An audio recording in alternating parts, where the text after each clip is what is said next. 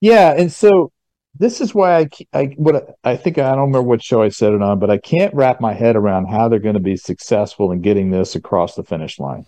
You've got let's break it down. You've got countries currently that don't trust each other, and they're this the banksters or BIS model. All these countries have to be agreeable and trust each other to to do all this to implement this. They don't do it. They don't trust each other now. How do you get everybody to trust each other to go along? how do you get people like uh, you know if you look at these major political uh, leaders in m- many of these countries like Putin or Xi in in uh, in China, you think they want to give up control? You think they want to give up power? No way. And then you break it down to the company level, right? They talked about ESG. Uh, you know, one of the documents we went through the other day is uh is no we mentioned that this is this is adding cost to companies to to create these departments um, for to track and monitor their ESG and all this other crap. It's highly expensive, right, for companies. Look at the fact that Vanguard left the net as, net zero asset managers alliance. Well, why did Vanguard do that? They managed seven trillion dollars. Maybe Vanguard sat around and go, you know, we could lose 50% of our, our customers, our, our business from this crap. Uh, no thanks. We're out.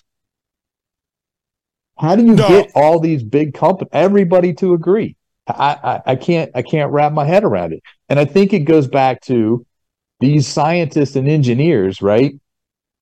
It's interesting they want to socially engineer everybody, but in general, as a broad, uh, you know, a broad statement, scientists and engineers are not the most socially adept people in general, right?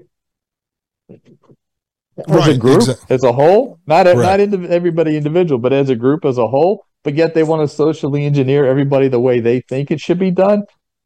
How's it going to work? How are no, they going to be successful with that? Well, I agree with you there, and th- we've talked about this uh, on the show together too, with the fact that human nature you know, always ends up coming into play. Now, you would say to yourself, to take that guy Axel I was talking about, the chairman of uh, Credit Suisse, right? Mm-hmm. Now, you say, okay, well, if we need that guy's approval to do whatever it is we want to do, we just offer him some golden parachute out of the BI. We'll give him a check for a $100 million to just go away. Well, there's still thousands upon thousands of people that work under Credit Suisse. There's management level executives, people, all these people that like when you look at human nature, they aren't just necessarily interested in money. If they're already worth a hundred million but they also like power and control. So what you're telling them is, I'll give you more money to get out of the way and go, you know, live in your house and play video games all day because we're taking over the whole system and we don't need you anymore. Like you, you have right. to muscle so many people out of the way. One of the big issues too it's like you say, they create the whole climate hustle grift, create a whole fake industry to be able to uh, end up reaching whatever their end goals are. But now you have millions of people that rely on that grift, on that industry, many of which believe it's real. They believe they're saving the planet. They believe they're going to put solar panels everywhere. And then all of a sudden you mm-hmm. got to tell them, sorry, the game's up. You're gone out of the way. Move over. How, how do you, you have to engineer those people out of the way and get them to literally accept their ultimate demise. it's like, how do you figure all this out? It seems like a lot of work. Well, that's why it takes them a generation or two to get what they want across, you know, in implemented. Think mm. about when did self checkout lines first start in in grocery stores and retail stores? It was at least oh god, ago, thirty years ago, maybe. Yeah, I, I think I think they started ago. when I was in high school. I think they started. And then, and then so they weren't like they weren't popular for many years. They didn't bring them back right. and try to start marketing them until COVID land. That was like the beginning of right. the resurgence of them. Right. Same with cell phone smartphones. Right. When cell phones first came out, all right, there was there was nothing smart about it. You had no internet access. It was just uh, you know cellular technology. You can carry a phone around wherever with the towers well, not wherever, because a lot of spaces you didn't have any cell service at the time, and texting, and really that's all it was, right? And then when smartphones came out in what the early 2000s, like 2005, 6 or whatever, it took a while for them to get going. But now we're 15, 16, 17 years in. And we just read that 13% of France people don't have a smartphone. Mm-hmm. You know, as they, of last 2021.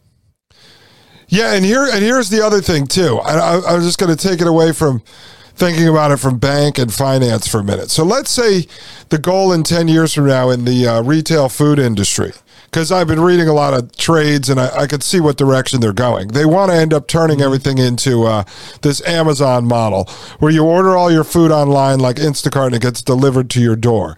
Well, in the United States, there's still three privately owned grocery stores left. One of them is Publix, which is you know, down uh, out of Florida. They have about 1,200 stores now, I believe. That's employee owned. The employees own all the stock.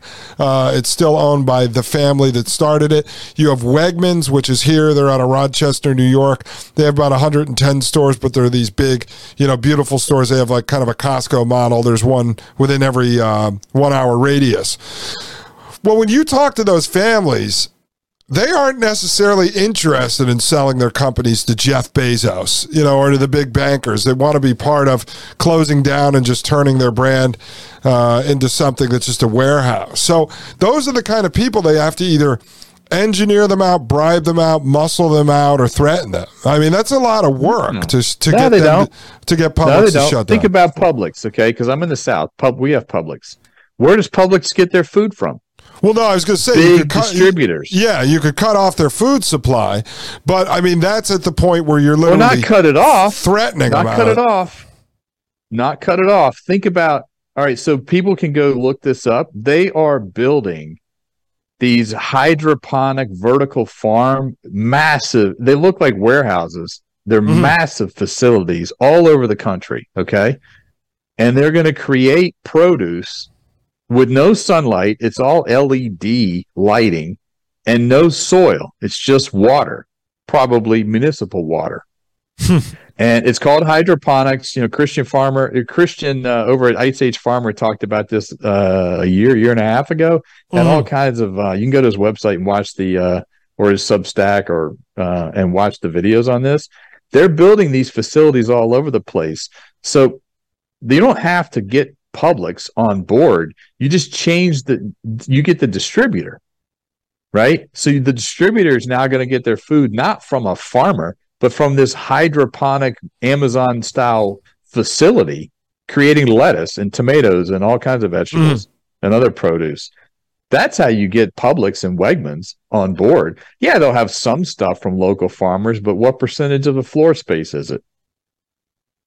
Oh, def- definitely. But I'm saying to push them into the model of eventually we're going to just buy you out, you're going to go away, and we're going to turn this into like Amazon, a warehouse. You know, where no customers. They don't have to. Up. Publix Publix has the delivery system like Instacart now, and you know I see half the Publix employees. Eh, the few times I go in there to get the things that I can't get at the farmers market, they're constantly these all these employees are running around shopping for people that ordered online or ordered through Instacart, and they're putting they got a whole front section of the store where the, those people can either come in and get their food they ordered directly online, or the Instacart people can come in and get it.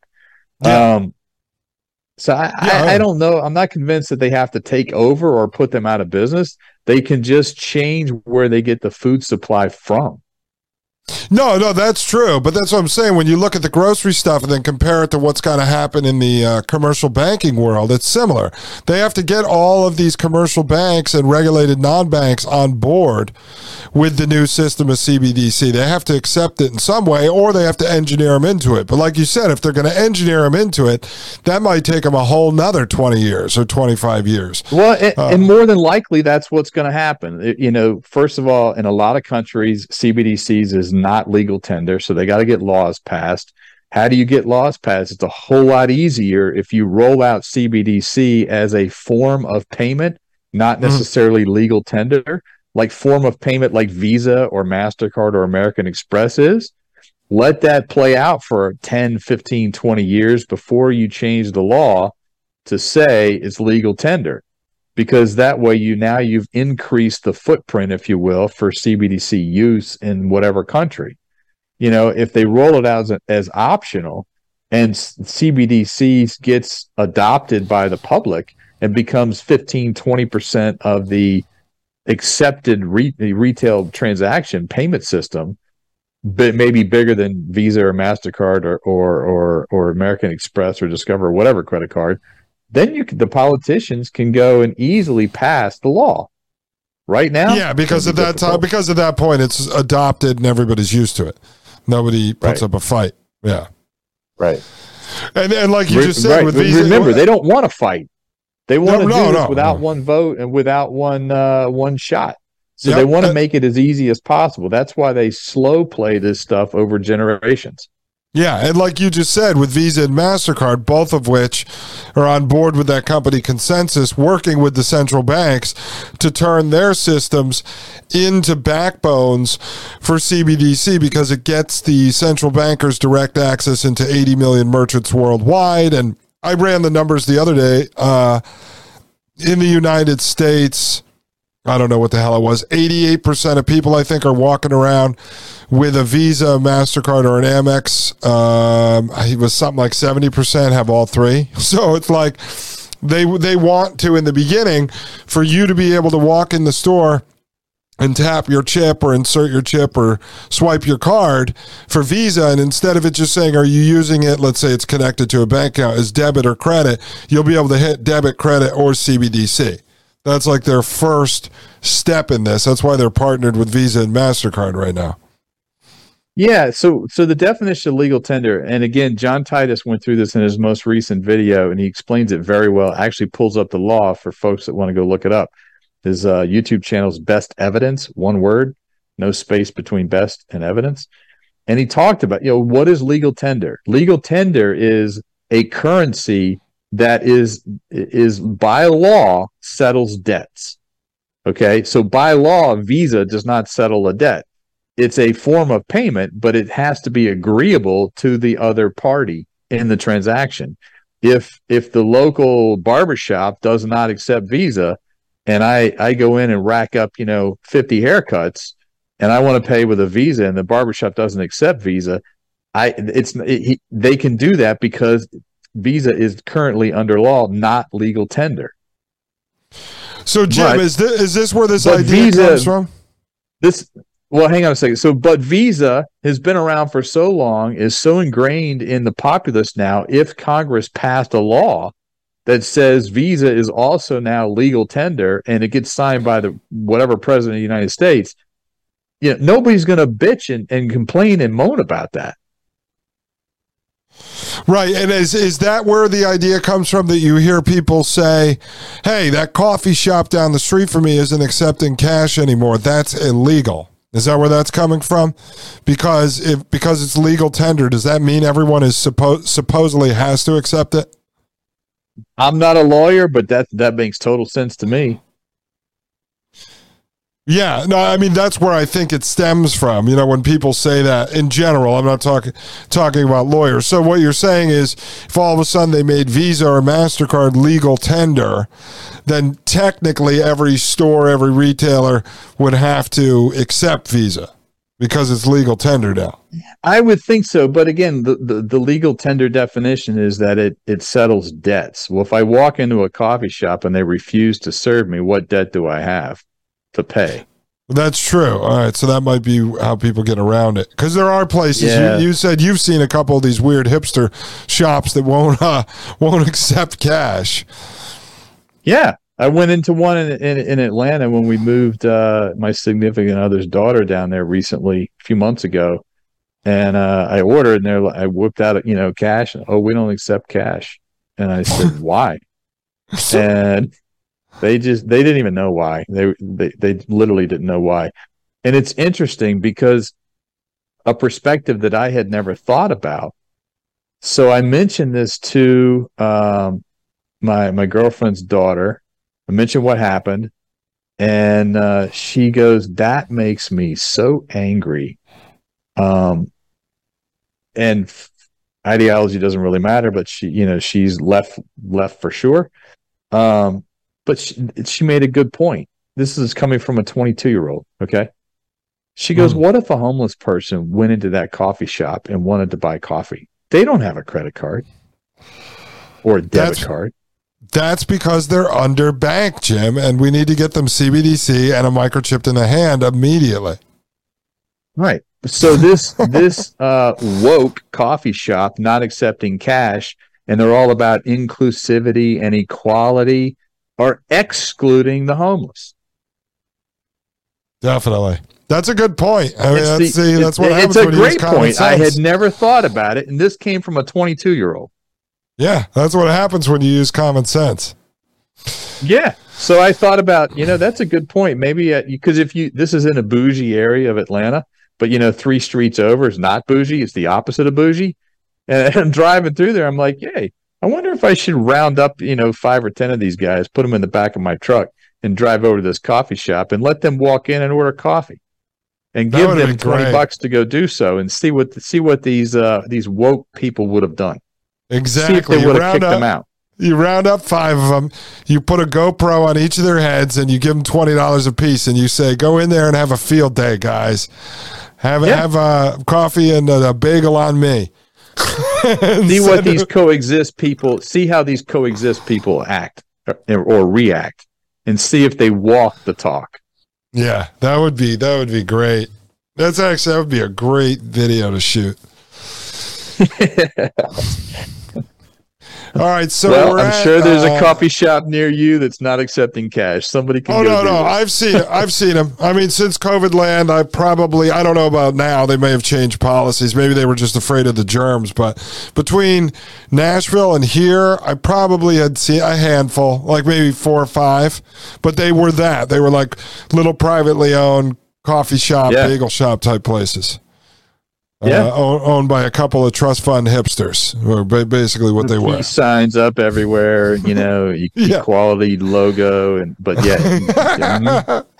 we get sustainable coffee from the Colombian farmers. This is uh, green coffee. Really, you've been out there? You ever see the slaves that are working on that plantation? right just like no the idea. the children mining cobalt in the congo yeah. yeah okay All right. All right, so we got. uh, we're almost done with this document. This is just a graphic. We don't really need to go through it. People can pull the document up later. All right. we're taking a look at this? Yeah. So if central banks were to take on too great a share of bank liabilities, in other words, if if the central banks go like muscle out the commercial banks, they might find themselves taking over bank assets too. For these reasons, CBDCs are best designed as part of a two tier system where the central bank and the private sector each play their respective role. A logical step. Now, think about this who owns the central bank? JP Well- Morgan in this country it's Oh, JP Morgan, country, yeah. Citigroup. It's the well, it is it's this way in most countries as far as we know, the ones we can find. Like you can't find any data in Russia or China, but in the Western world, it's mostly the private banks. So, do you really think the Federal Reserve, even if they did muscle out and do a one tier system, it's still the same guys? It's still the same banks. Right. They now they would get rid of the smaller banks, obviously, but it would be a way for J.P. Morgan and Citigroup and the 26 commer- you know commercial banks in the U.S. that own the Federal Reserve to take over and rule the whole entire banking system. So we'll see how it plays out. But they're talking like they don't want to do it so far. Yeah, and I'm telling. I, I told you the video with the Bank of France guy. That's what he was saying to the Credit Suisse guy. He was like, "We Yeah. will let you run the bank accounts. We will let you run all the private. We don't want anything to do with that.